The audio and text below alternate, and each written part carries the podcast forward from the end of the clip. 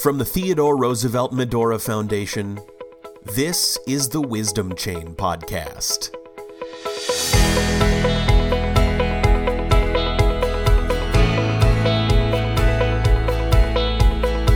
I'm Tim Olson. Thanks for tuning in. And by the way, this is the fourth episode of the Wisdom Chain Podcast. I really recommend you start from the very beginning. If you haven't heard the first episode of the Wisdom Chain Podcast, go back and download that first episode so that you really get to understand what the Wisdom Chain is all about. You'll hear from the founder of the Wisdom Chain philosophy, Dick Anderson. He'll explain what this idea is all about, and you'll get a sense for why we held the first annual Wisdom Chain Day in Medora in the first place. We've heard from Randy Hudson Bueller, Ed Schaefer, Laurel Nelson. Now today we get to hear from Pastor Gerald Sharon. He's a rostered pastor with the Evangelical Lutheran Church in America. He serves as teaching pastor at Hope Lutheran Church in Palm Desert, California. He has more than 40 years of pastoral experience in churches of wide-ranging size, from rural churches with 20 attendees to senior leadership at churches of 20,000 attendees. And we were honored to have him in attendance. He made the trip from California all the way to North Dakota on June 15th, 2021, for Wisdom Chain Day. Here's Pastor Gerald Sharon to tell you about the key to unlocking your preferred future. It is an absolute joy and privilege to get to be here with you for what we really believe will be the first Wisdom Chain Day. And it's also a joy to have the coveted position of every speaker right after lunch. You know, you ever have those moments when you learn something or something happens, it's like, oh, you know, or you create some fear or some maybe a little bit of anxiety in you. And it's kind of like when Giza and I were flying here, and we had a connection in Denver, and we get on our plane, and they say, you know, the captain comes on, there's a light, exterior light we have to replace. It'll be just a few minutes. They replace that. Takes about probably an hour to do that. Then they push us away from the gate, and we get out, and they can't start the engines. So then they have to pull us back in to the gate, and they try to fix the engines. They can't do that. Then eventually they take it. By this time, it's probably 90 degrees inside the plane. They say, we're going to get off. We're going to go to another gate. The same plane is there. We can just move everybody over, so we go over there.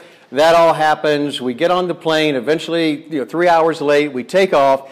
And we're up in the air, and Giza and I are sitting on the side with two seats, and because we're flying into Dickinson, and we start hearing this popping and cracking noise, and we're sitting like right over the wing.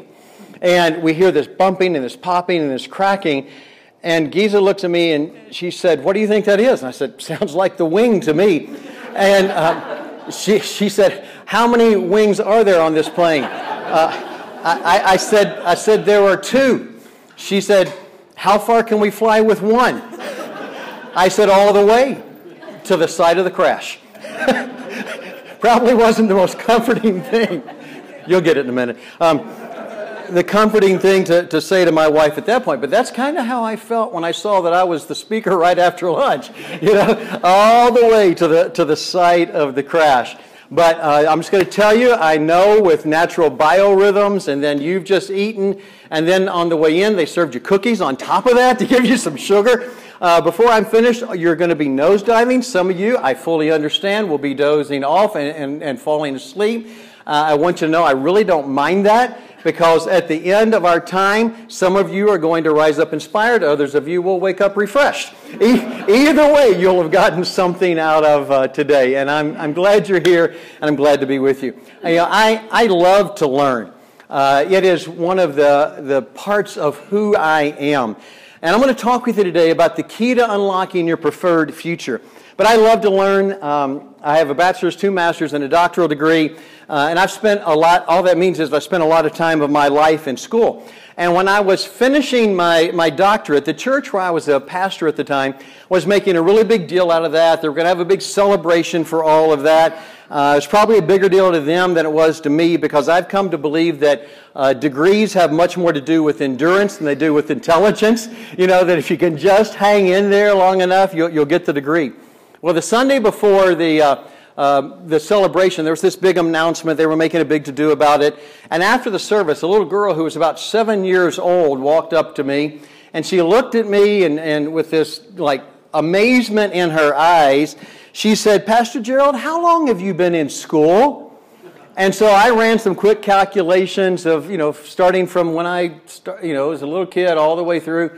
And I said, "Sweetie," I said, "I think it's been about 26 years. She looked at me with more amazement and said, "Aren't you ever going to get smart?"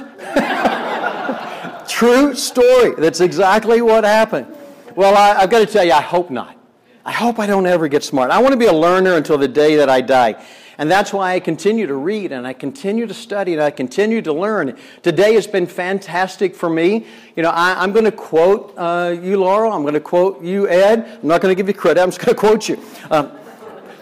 Because I was taught a long time ago, the first time you quote somebody, I would say Laurel Nelson said, and then the next time I quote her, I would say, I've heard it said, and the next time I quote her, I'll say, I've always believed. That's the way you quote people.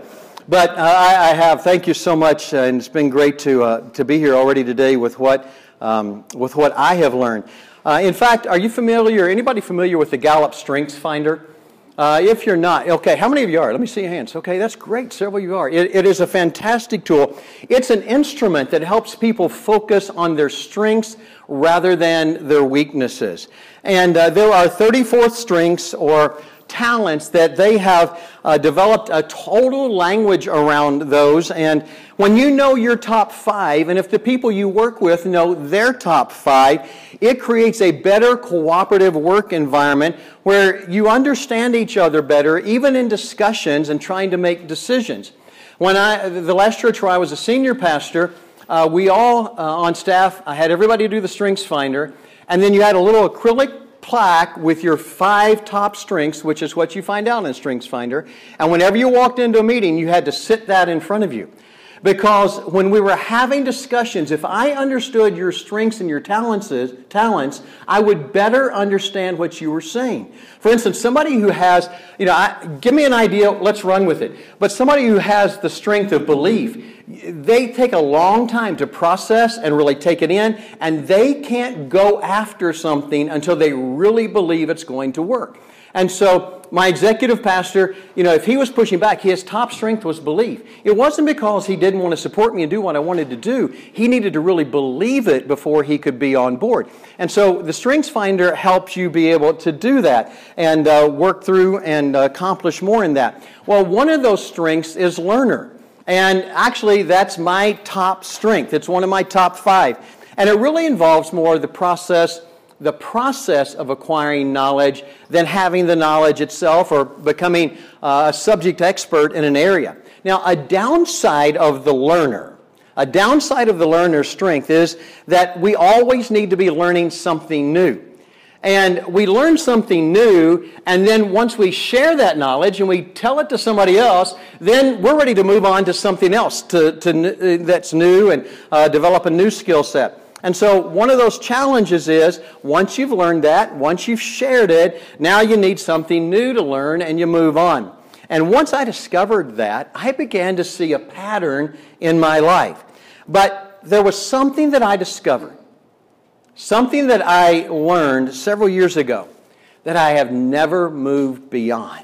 It was so insightful to me, so life-impacting to me that it covers every realm of life.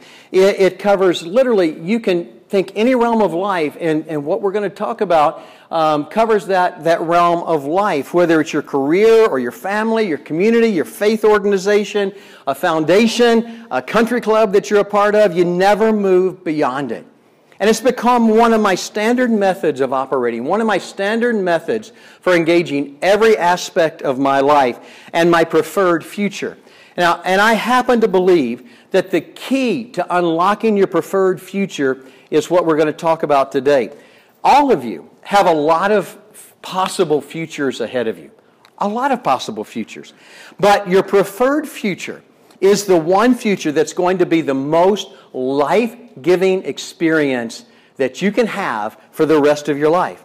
And I'm going to talk with you about that in a moment. And but you may have heard about it. And if so, maybe you forgot about that. And I hope today is going to be a refreshing reminder if you haven't heard about it. It's going to be, it can be revolutionary for you in your life. And it integrates in amazing ways with the wisdom chain, and I'm going to talk with you about that. Now, let's talk about what I'm convinced is the key to unlocking your preferred future, the one that's going to give you the most life-giving experience you can have from this day on. And what I learned several years ago that I haven't moved away from, I happened on a video that just made bells and whistles go off in my mind. And it was a TED Talk. Anybody familiar with the organization TED and TED Talks? Good. If you're familiar with that organization, TED stands for Technology, Entertainment, and Design. And it's a nonprofit devoted to spreading ideas. And they say it's ideas worth spreading because they passionately believe in the power of ideas to change attitudes and lives and ultimately change the world. When I happened on this particular TED Talk, it really did change my life forever. And it's the way, with TED, the way they do this is primarily through 18-minute or less talks. Yeah, you get 18 minutes to give a TED Talk. For 18 minutes to share an idea that you think will change an attitude or lives or the world. Now, this is a pretty amazing group of people. So I'm just going to ask, any of you given a TED Talk? I mean, I thought there might be a chance that somebody in this room has given a TED Talk. Have you, Bill? Okay. Bill, what happens at minute 18? They turn off your mic. You get 18 minutes. And if their philosophy is if you can't say it in 18 minutes, you don't need to be saying it. And so some of you right now when you're thinking about that wish you could do that with somebody you know. Just turn them off. If you go to church, many of you think that about your pastor. You know, 18 minutes, boy, could I turn her off? Could I turn him off? Well, this particular TED Talk was given by a guy named Simon Sinek. And he gave it in September of 2009. And actually gave this TED Talk at a TEDx event, which is a smaller, more local community-based event with the crowd. And this talk that he gave on September of 2009 became a worldwide phenomenon. Anybody seen Simon Sinek's talk on the Golden Circle? Okay, a couple of you had. Good. It's an amazing talk, and you're going to get to know some more about it in just a minute. On TED's site, this talk has been viewed over 55 million times. Now, if you run the math on that, that's nearly 13,000 views per day, every day, since 2009. Wouldn't you love to give a talk that 13,000 people a day would listen to every day for that many years? And it's been translated into 48 languages. Would you say that's a pretty strong talk? 13,000 views a day, translated into 48 different languages. Well, Simon Sinek talks about how great leaders inspire action.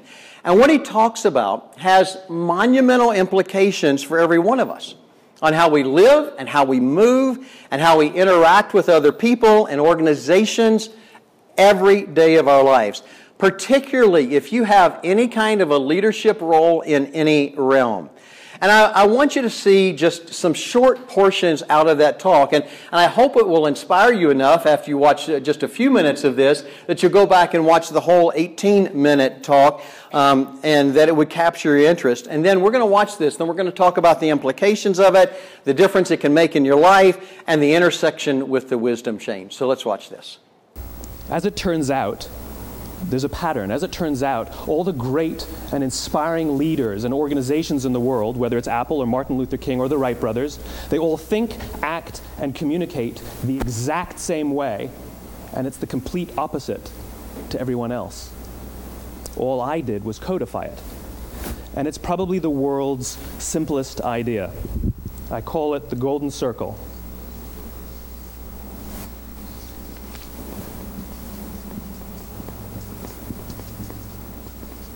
Why, how, what? This little idea explains why some organizations and some leaders are able to inspire where others aren't. Let me define the terms really quickly. Every single person, every single organization on the planet knows what they do, 100%. Some know how they do it, whether you call it your differentiating value proposition or your proprietary process or your USP. But very, very few people or organizations know why they do what they do. And by why, I don't mean to make a profit. That's a result. It's always a result. By why, I mean what's your purpose? What's your cause? What's your belief? Why does your organization exist? Why do you get out of bed in the morning? And why should anyone care? Well, as a result, the way we think, the way we act, the way we communicate is from the outside in. It's obvious. We go from the clearest thing to the fuzziest thing. But the inspired leaders and the inspired organizations, regardless of their size, regardless of their industry, all think, act, and communicate from the inside out. Let me give you an example. I use Apple because they're easy to understand and everybody gets it. If Apple were like everyone else, a marketing message from them might sound like this. We make great computers. They're beautifully designed, simple to use, and user-friendly. Want to buy one? Meh. And that's how most of us communicate. That's how most marketing is done, that's how most sales is done, and that's how most of us communicate interpersonally. We say what we do, we say how we're different or how we're better, and we expect some sort of behavior, a purchase, a vote, something like that. Here's our new law firm. We have the best lawyers with the biggest clients. We have, we always perform for our clients, do business with us. Here's our new car. It gets great gas mileage, it has, leather seats. Buy our car. But it's uninspiring. Here's how Apple actually communicates. Everything we do, we believe in challenging the status quo. We believe in thinking differently. The way we challenge the status quo is by making our products beautifully designed, simple to use, and user-friendly. We just happen to make great computers. Want to buy one? Totally different, right? You're ready to buy a computer from me. All I did was reverse the order of the information. What it proves to us is that people don't buy what you do, people buy why you do it. People don't buy what you do, they buy why you do it. And if you talk about what you believe, you will attract those who believe what you believe. Well, why is it important to attract those who believe what you believe? Something called the law of diffusion of innovation. And if you don't know the law, you definitely know the terminology. The first 2.5% of our population are our innovators. The next 13.5% of our population are our early adopters. The next 34% are your early majority, your late majority, and your laggards. The only reason these people buy touch-tone phones is because you can't buy rotary phones anymore. So let me give you a famous example, a famous failure and a famous success of the law of diffusion of innovation. First, the famous failure. It's a commercial example. As we said before a second ago, the recipe for success is money and the right people and the right marketing conditions, right? You should have success then. Look at TiVo. From the time TiVo came out about 8 or 9 years ago to this current day, they are the single highest quality product on the market. Hands down, there is no dispute. They were extremely well-funded. Market conditions were fantastic. I mean, we use TiVo as a verb. I TiVo stuff on my piece of junk Time Warner DVR all the time. But TiVo is a commercial failure. They've never made money. And when they went IPO, their stock was at about $30 or $40 and then plummeted, and it's never traded above 10. In fact, I don't think it's even traded above 6, except for a couple of little spikes. Because you see, when TiVo launched their product, they told us all what they had. They said, we have a product that pauses live TV, skips commercials, rewinds live TV, and memorizes your viewing habits without you even asking. And the cynical majority said, we don't believe you, we don't need it, we don't like it, you're scaring us.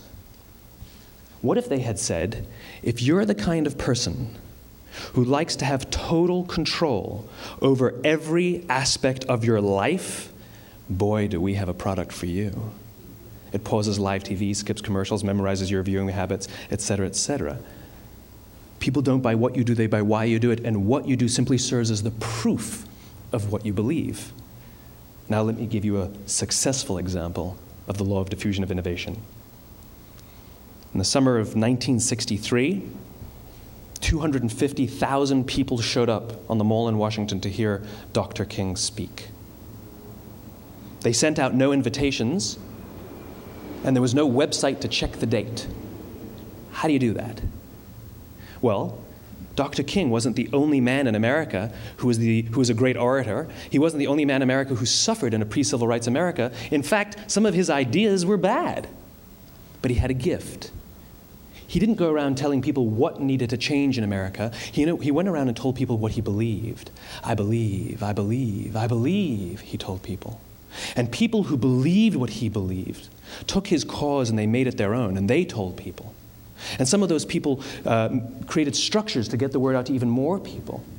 And lo and behold, 250,000 people showed up on the right day, on the right time to hear him speak. How many of them showed up for him? Zero. They showed up for themselves. It's what they believed about America that got them to travel on a bus for 8 hours to stand in the sun in Washington in the middle of August. It's what they believed. And it wasn't about black versus white. 25% of the audience was white. Dr. King believed that there were two types of laws in this world, those that are made by a higher authority and those that are made by man. And not until all the laws that are made by man are consistent with the laws that are made by the higher authority will we live in a just world. It just so happens that the civil rights movement was the perfect thing to help him bring his cause to life. We followed not for him, but for ourselves. And by the way, he gave the I have a dream speech, not the I have a plan speech. Listen to politicians now with their comprehensive 12-point plans. They're not inspiring anybody. Because there are leaders and there are those who lead. Leaders hold a position of power or authority, but those who lead inspire us. Whether they're individuals or organizations, we follow those who lead, not because we have to, but because we want to. We follow those who lead, not for them, but for ourselves. And it's those who start with why that have the ability to inspire those around them or find others who inspire them. Thank you very much.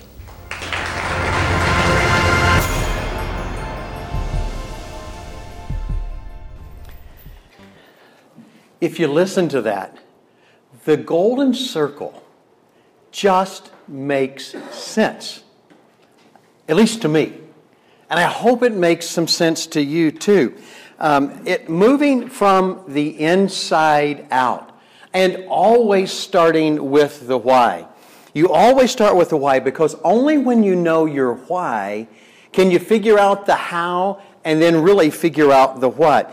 Always in life, whatever you're doing, to move from the inside out, starting with the why. It's an absolutely critical concept to grasp. And I believe on a very practical level, this is the key to unlocking your preferred future for yourself individually, for your family, for your business, for your organization. This is the key to unlocking your preferred future in any area of life. And I'm a pastor, and of course there's a spiritual realm to all of this, and I'm actually going to talk about that in just a few minutes. But on a practical level, I don't believe it gets any better than this.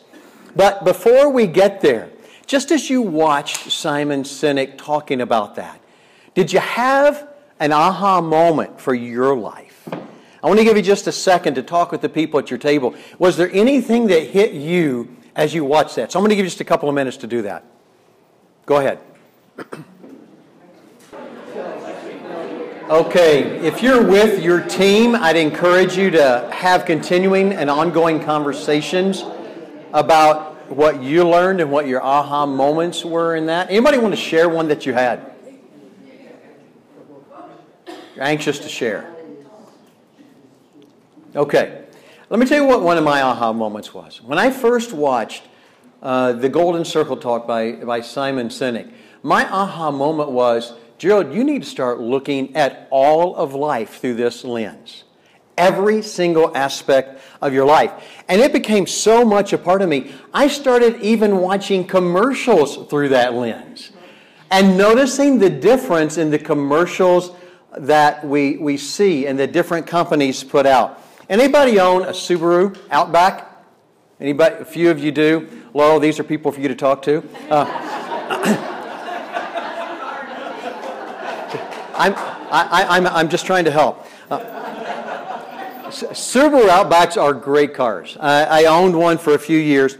Subaru Outbacks are one of the safest cars made. So often in an automobile, if you're in an automobile accident, one of the reasons that people are killed in them is because if it's a head-on, the engine is driven back into the passenger cabin.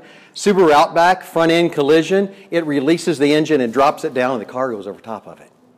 I mean, it's fascinating safety and technology. There are steel pins in the rear passenger doors that go into the frame that reinforces all of the frame of the side together. They're braking, automatic braking for you. They're lane maintained. A lot of cars have those too. But the technology, yes.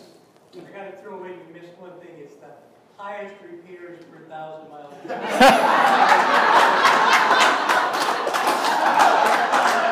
And let me just make a wild guess.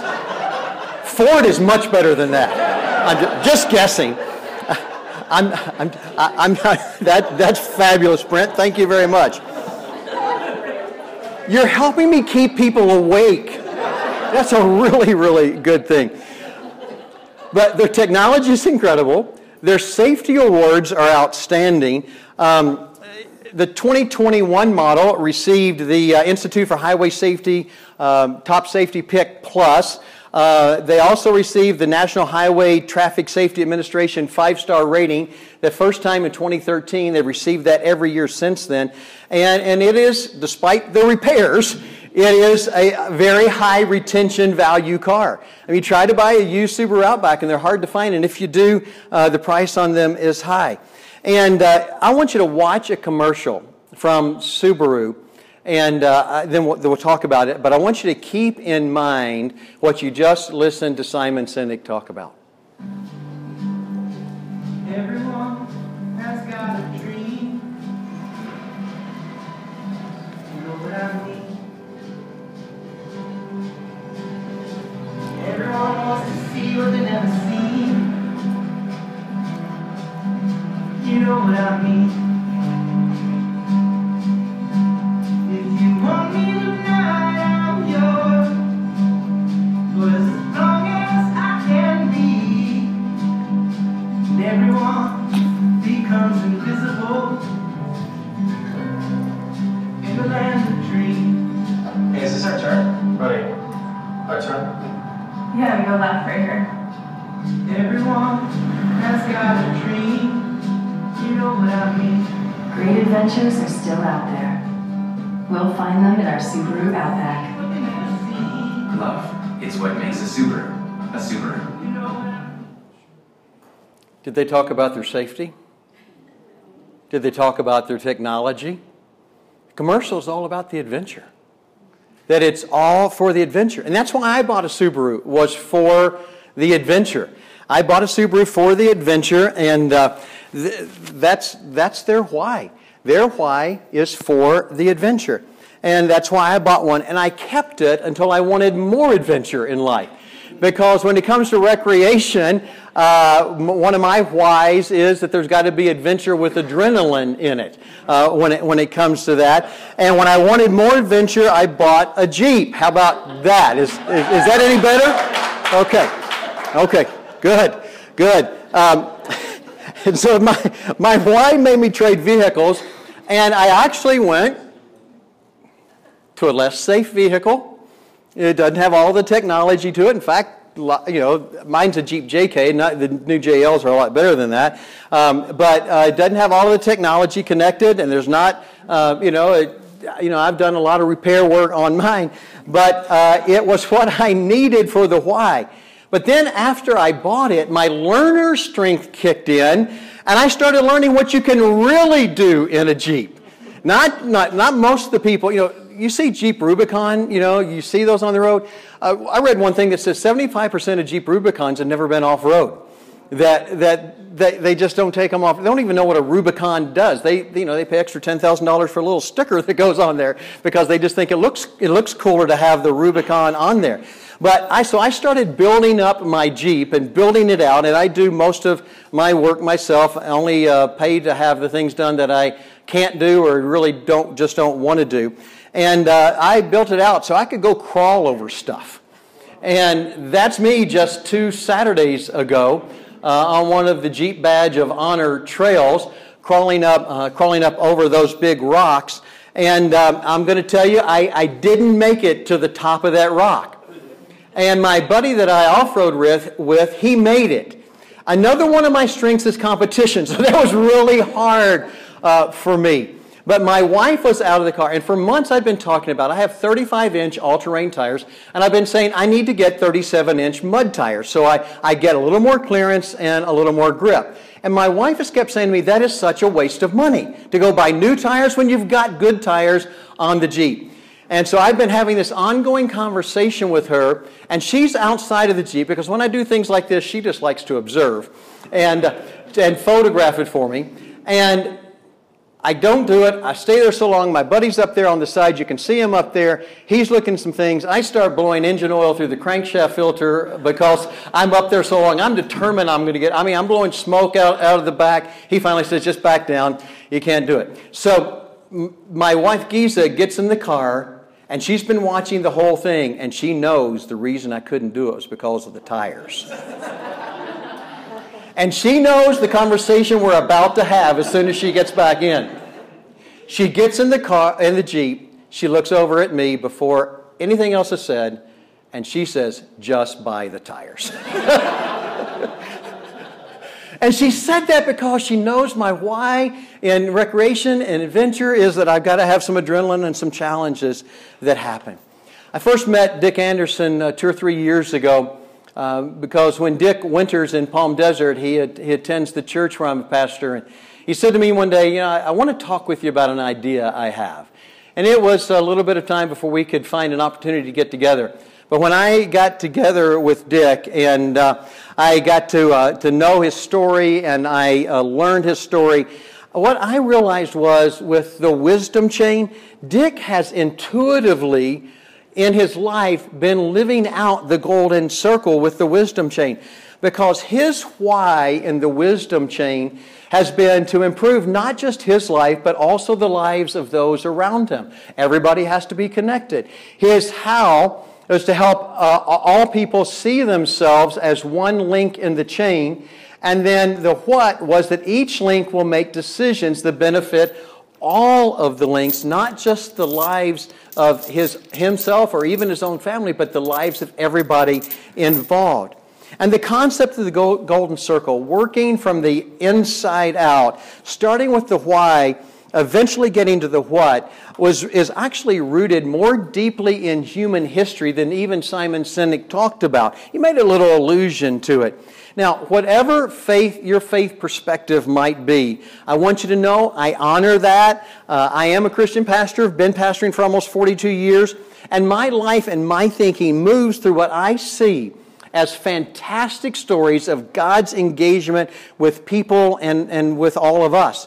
And after my first exposure to the Golden Circle, I started reading the stories of the Bible through a new set of lenses. And what we began to see, and what I began to see, is that there's this inside-out movement with God, and that's how God always works. That God always starts with the why. So let me give you a couple of examples. One of those is from the Old Testament, and it's Noah. And Noah's why was that God wants to do a do-over with humans. I don't know if you've ever read this story or not, really closely, but there was one point where God slapped his forehead and said, "Oy vey, what was I doing? Creating humans. I want to do over with humans." That's why the story of Noah happens. The how was destroy everyone except for one remnant family, and start over again. And what he was going to do, this what was to flood the earth, saving the remnant family and the animals to repopulate the world. Then you move over to the New Testament, and there happens to be a guy there named Jesus. And Jesus' why was to provide a way for our relationships with God to be restored. And the how was to send his only son from heaven to earth. And his what was the son would be born of a virgin, live a sinless life, be executed after having been wrongly arrested and convicted, rise from the grave on the third day. And I began to have this thought. Since God works that way, it might be a good idea for us to work that way too, don't you think? Because when people don't understand the why of anything we do, any of your businesses, any of your organizations, when they don't understand the why, or when it's not their focus, and when they lose focus on the why, when it begins to fade, what happens? It is the natural gravitational pull. When the why fades, the default focus always goes to the what. It always goes to the what. Because that's the most simplest and easy thing for the majority of people to see. But here's the risk. When the why moves to this default of the what, and the default focus always moves there, here's the risk. The risk is that it's actually more dangerous. It's more dangerous than we can begin to imagine when people begin to focus on the what. And if the what doesn't line up with their lives or their perspective of what they think the what should be, their way of thinking begins to shift to their own agendas in your program, in your business, in your organization, to their own objectives and what they want to get done and what they do. What they always do will want to begin to change the what, because they've forgotten about the why. Now, let me give you an example from the early history of the Israelites. Whether you read the Bible or not, whether you go to church or synagogue or you have no faith background, I bet it's a story you know. And it's the story you either know Charlton Heston and the Ten Commandments. Anybody see the original Ten Commandments movie? Okay, yeah, I still remember my parents taking me to the drive-in to see that for the very first time when I was a kid. It released in 1956. If you're too young to have seen that, you might remember the 2014 movie Exodus, God and Kings with Christian Bale. But I bet most of us, if not all of us in the room, know the story, but I'd also bet you've never thought about it like this. See, there was a time in history when the Israelites are in captivity and they're slaves in Egypt. And that's not where God wants them to be. They can't live their full and best life as slaves in Egypt. And God has a plan and God has a purpose and God has a why for them. And God always starts with the why. And here's the why. God wants them to experience the fullness of life. And so God wants them to experience that, and here's the how. God's how is to get them out of Egypt and into the promised land. A couple of things shifted, moving from one computer to another. But get them out of Egypt into the promised land. And the what is, what's he going to do that? What's he going to do to achieve the how and get to the why? He's going to send Moses to Egypt to lead them out. And when Moses gets there, he's going to drop plagues on them and on the Pharaoh and the Egyptians. He's going to lead the Israelites out, and they're going to go through the Red Sea, and they're going to go through the desert, and they're going to end up at this amazing land that God has waiting for them where they can experience the fullness of life, the why God is even doing this. So God gives Moses the why and the how and the what, and Moses could have gone back to Egypt and just started doing the what. Moses could have gone back and just started doing all the plagues in Egypt. But that would have created total chaos, not just with the Egyptians, but it would have also created chaos with the Israelites too, because they would have had no idea what was going on. And if they wouldn't even have been sure if they wanted to be part of that. They would have not known what was happening. But Moses didn't start with the what. He started with the why. And he got all the Israelite elders together, and he told them everything that God had said to him. And then he gave them the why. And when they knew the why, that God was concerned about them, and God wanted them out of Egypt and wanted a better life from them, here's what happened when all of these elders listened to the why. When they heard that the Lord was concerned about them and had seen their misery, they bowed down and worshiped. When they knew the why, that God cared about them and wanted a better life for them, they were all in with the what. But it's never just that simple, is it? It's never a once and done in communicating the why. See, at first, the Israelites, they're really all excited about the what. All the stuff that's happening. They like the plagues because it's hitting everybody else. They like those. It doesn't impact them. They like the parting of the Red Sea. And then when the army comes in, the waters roll back and they drown everybody else that's there. They like the fact that they got to walk through on dry land and then the waters close. And I mean, that was a really cool thing for them.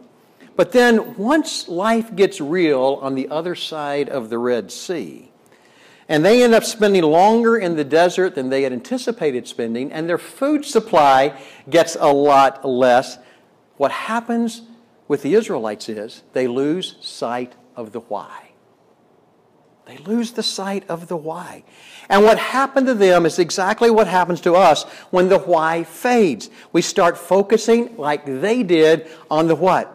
And the moment that they start focusing on the what, all they can begin to see now is their personal situation. All they can see is their personal situation and how it's impacting them. And all they want to do at this point is just to change the what. They just want to change the what. And when the focus shifts from the why to the what, and they're looking at what's happening, and it isn't the way that they had pictured it happening for them, it gets so bad that they even wish they were back in Egypt as slaves. That's what happens when you lose your focus on the why. And that's heartbreaking. Now, we read the story and we think, I mean, that's crazy. Why didn't they get it? I can't believe that. And I can't believe that they have had attitudes like that. But what happened? Once they lost sight of the why, their focus moves to themselves and they start focusing on the what. And eventually they become so focused on the what that there are giants in this land that they're going to have to go defeat to take the land. They don't even believe in the why any longer. They stop believing they can possess the promised land that's flowing with milk and honey and a future that was better than anything that they could have ever dreamed of. They lost sight of the why. And what happened to them is what always happens. They start looking at the what. They develop bad attitudes. They become negative. Anybody ever had any employees with bad attitudes or negative? Sure you have. We all have. And because of that, they don't get to see the fulfillment of God's why. They don't get to see the fulfillment of God's future. They didn't get to experience life at its best. Where you show up at work every day, or when you show up to your family or your community, there is a promised land. There is something beyond today.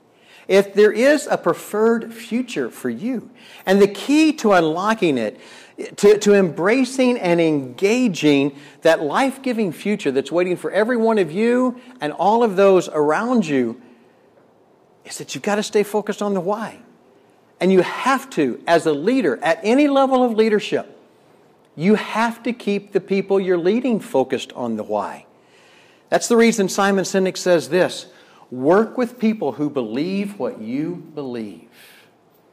Boy, have I seen that during my days here in Medora. That you believe in this place. And you know what happens? Because you believe in it, it becomes contagious for those of us who experience it for the first time. My first time in Medora, in fact, my first time in North Dakota. I believe what you believe now. Because you believe it so deeply and your why is so significant. In other words, people who get the why, you have to work with them. Now, what's that mean for all of you from a leadership perspective? That you have the responsibility for continually recasting the vision for your people. I could take you through an explanation that you have to recast the vision. I can show you a lot of reasons why. You have to recast the vision every 28 days. It's a biblical principle. I could explain to you later, but I'm not going to take time to do that. Every 28 days, you have to recast the vision because people lose it. The focus on the why fades every 28 days.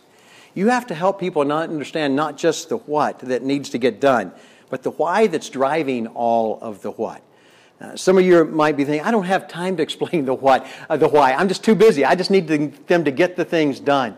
We'll tell you they'll get it done. They'll get it done better as long as they continually remember the why. It'll take you less time. It'll take you less effort. You'll have less emotional drain. You'll have less frustration in your organization if you lead with the why. If you lead with the why instead of the what. Because if you lead with the what and they don't like the what, they won't work hard at the what. They've got to believe the why. In fact, sometimes they even work against the what, and then you have a lot of cleanup to do and a lot of course correction to do. Remember this. If you don't remember anything else out of my time with you, remember this quote from Simon Sinek. People don't buy what you do. They buy why you do it. People don't buy what you do. They buy why you do it. In fact, would you read that out loud with me? Here we go. On three. One, two, three. People don't buy what you do. They buy why you do it. Now I want you to read it again like you maybe believe it, okay? Let's do it again. People don't buy what you do, they buy why you do it. And my hope for you is that you'll experience the fullness of your preferred future, the promised land that's waiting for each of you, and engage all that life still has waiting for you. And let's never forget that the only reason that any of us are here today is because Harold Schaefer knew his why, to preserve the history and the spirit of this town called Medora for generations to come. That's why we're here. Thank you so much. Thanks for listening to the Wisdom Chain Podcast.